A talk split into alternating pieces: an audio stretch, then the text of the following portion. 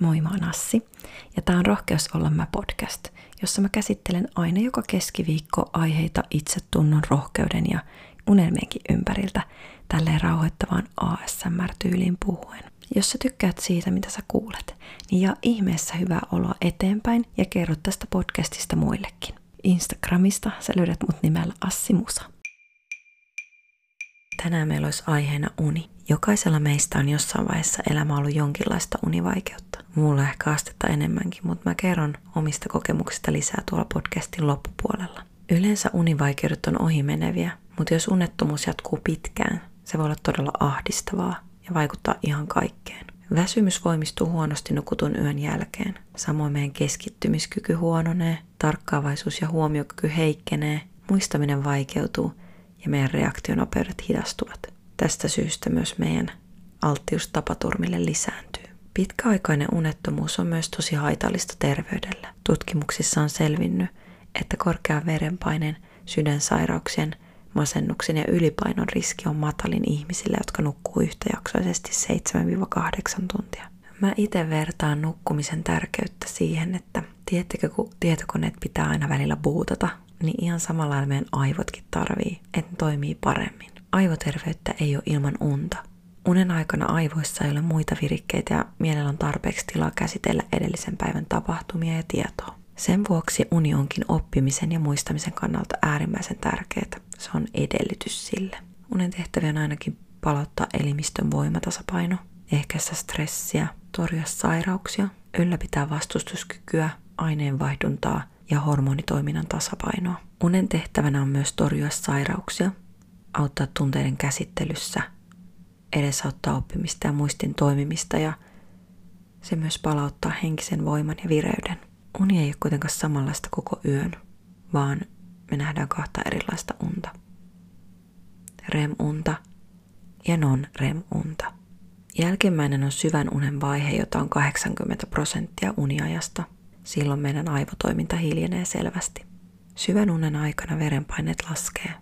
Jos tämä vähemmäispainestettu tunti tai tunnit jäisi välistä tai lyhyiksi, suoniston terveys kärsii ja verenpainetauti uhkaa. Tämä non-REM-uni jakautuu neljään vaiheeseen, josta ykkös- ja kakkosvaiheet on pinnallista unta ja kolmos-nelosvaiheet on syvää unta. Remunen aikana taas aivot toimii kuin ihminen olisi valveilla. Suurin osa lihaksista lamaantuu kokonaan niskasta alaspäin. Hengitys kiihtyy ja silmät alkaa liikkumaan nopeasti luomien alla. Verenpaine voi nousta ja laskea miten sattuu. REM-unijakso sijoittuu yleensä siihen aamuyöhön. Mä oon nyt tutkinut muutaman päivän tätä uniasiaa vähän enemmän kuin yleensä ja mä oon etsinyt teille muutamia tapoja, millä sais paremmin unen päästä kiinni, ja nyt mä jaan ne teidän kanssa. Kännykkä kiinni. Siniselle valolle altistuneet tuottaa vähemmän melatoniinia ja nukkuvat vähemmän ja huonommin. Käy suihkussa puolitoista tuntia ennen nukkumaan menoa. Kun kehon lämpötila laskee suihkun jälkeen, melatoniinin tuotanto alkaa ja su alkaa nukuttaa. Lue. Jo kuuden minuutin syventyminen kirjaan alentaa sydämen sykettä ja lievittää lihasjännitystä. ASMR. Sheffieldin yliopiston uudessa tutkimuksessa ASMR-videoita katsovien sydämen syke laski keskimäärin 3,14 lyöntiä minuutissa. Ja näin ASMR-tupettajana ehdottomasti suosittelen tätä vaihtoehtoa. Toki mä tiedostan, että kaikille ei ASMR toimi. Juo kamomilla teetä. Meditoi. Ja meditoinnista päästäänkin seuraavaan. Lähetä mielesi unelmiesi paikkaan. Mielikuvat on tehokas tapa rentoutua. Sen takia käytetään rentoutusharjoituksia ja joskus on pyydetty laskemaan lampaita ja niin edelleen, koska ne mielikuvat on niin vaikuttava rentoutustapa. Tämä lähetä mielesi unelmiesi paikkaan tarkoittaa käytännössä sitä, että sä suljet silmät ja rupeat kuvittelemaan itsellesi mieleisen paikan ja Mietit tosi tarkasti, miltä siellä näyttää ja kuulostaa ja tuntuu. Pidä makuuhuoneesi pimeänä. Pimennysverhot on tosi hyvä keksintö tähän esimerkiksi. Osta täydellinen tyyny. Oikeanlainen tyyny tukee päätä ja niskaa selkärangan linjassa samalla lailla kuin seistessä. Laske huoneen lämpöä muutamalla asteella. Ihanen lämpötila makuuhuoneessa on 18 astetta. Vaihda lakanat vähintään kahden viikon välein. Hanki painopeitto. Raivaa makuuhuoneesta kaikki ylimääräinen tavara. Käytä sänkyäsi vain nukkumiseen ja seksiin. Vältä sokeria, rasvaa ja alkoholia. Teeskentele haukotusta. Tiettyjen ilmeiden tekeminen vaikuttaa meidän tunteisiin ja siihen, miten me voimme. Hengitä hitaammin. Tässä tämmöisiä muutamia esimerkkejä, mitä mä löysin ja mitkä ehkä mulla itselläni on ollut semmoisia auttavia asioita. Mutta yksi lukemisen arvoinen kirja on 222 keinoa saada unen päästä kiinni. Suosittelen lämpimästi.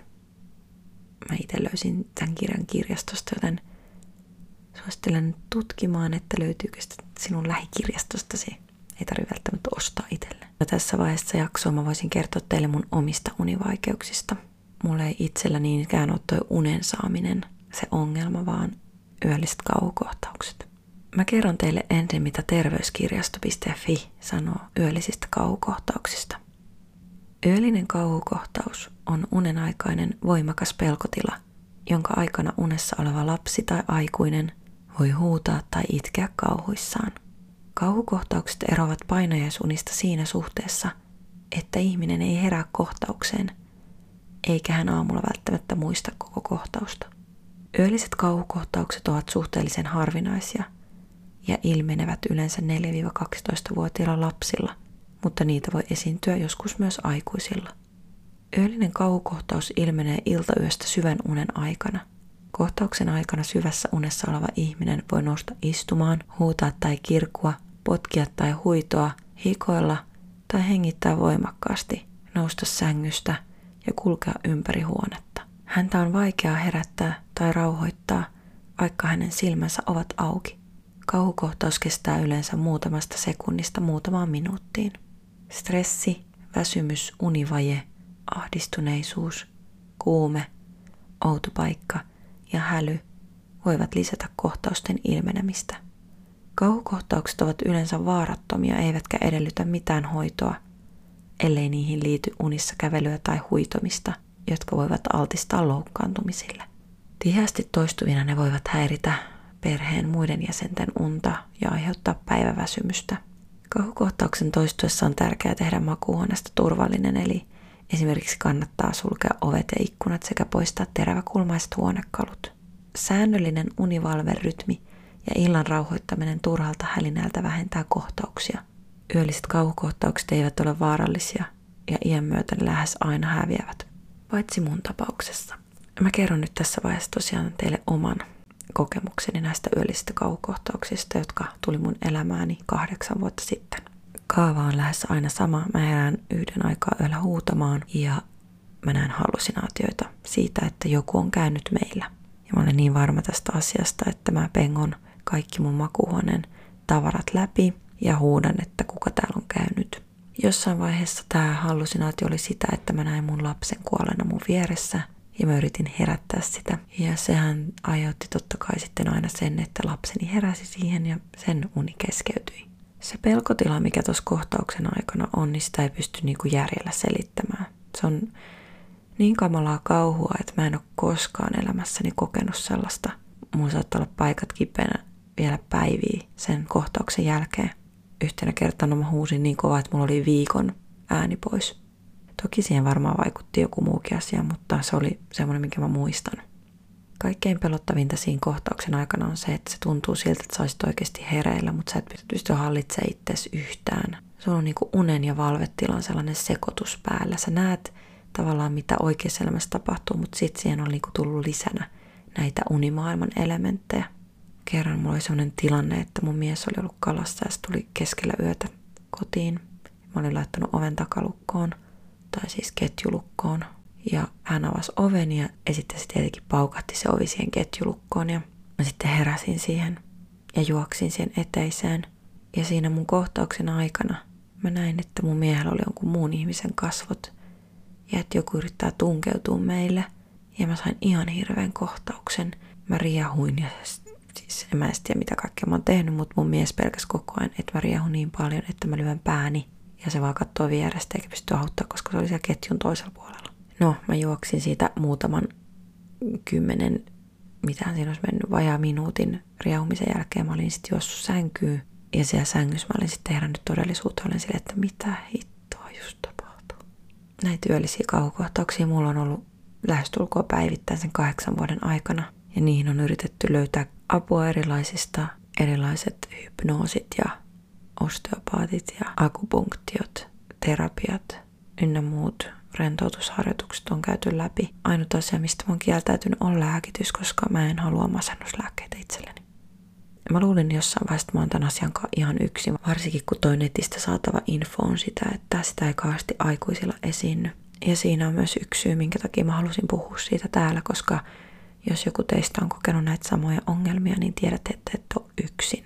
On olemassa myös tosi monta muutakin häiriötilaa unessa, niin kuin esimerkiksi nämä unihalvaukset ja unissa kävelyt ynnä muut, joten meitä on paljon, jotka kärsii erinäköisistä ongelmista. Omalla kohdalla on kokenut, että joistakin näistä hoitomuodoista on ollut mulle hyötyä, mutta täysin näitä kohtauksia ei ole missään, missään vaiheessa saatu pois. Mun omalla kohdalla kohtaukset pahenee siinä vaiheessa, jos mun tyttö tulee meidän väliin nukkumaan, tai jos mä nukun jossakin vieraspaikassa meidän kotona, esimerkiksi sohvalla. Mutta mun mielestä näitä kohtauksia ei ole tullut taas esimerkiksi kavereilla ollessa, mikä on aika omituista, mutta mä en ainakaan muista, että mä olisin saanut niitä kohtauksia. Ainahan mä en muutenkaan muista niitä kohtauksia, mutta kyllä yleensä siinä vaiheessa sitten joku muu herää niihin. Uni on meille kaikille tosi tärkeää ja aihe on sellainen, mikä herättää erinäköisiä ajatuksia, koska enemmän ja vähemmän tänä hetkenä, tänä päivänä meillä on univaikeuksia ja rauhoittumisen kanssa vaikeuksia. Mä toivon, että mä omalta osaltani sit tulevaisuudessa mun mentaalivalmennuksen avulla pystyn auttamaan myös univaikeuksissa olevia ihmisiä. Ja niin kuin mä just nimenomaan ASMRn kautta yritän auttaa parhaani siinä asiassa. Mä toivon, että ensi yö menee sulla todella hyvin ja sä pystyt oikeasti nukkumaan syvää ja rentouttavaa unta ja saat aamulla virkeen. Mä toivon todella, että sä tykkäsit tästä jaksosta ja kiitän, että kuuntelit tänne asti.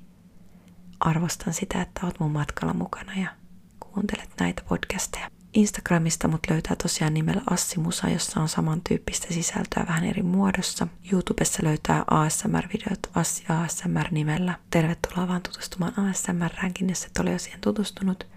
Me nähdään taas seuraavassa podcastissa. Siihen asti. Moikka!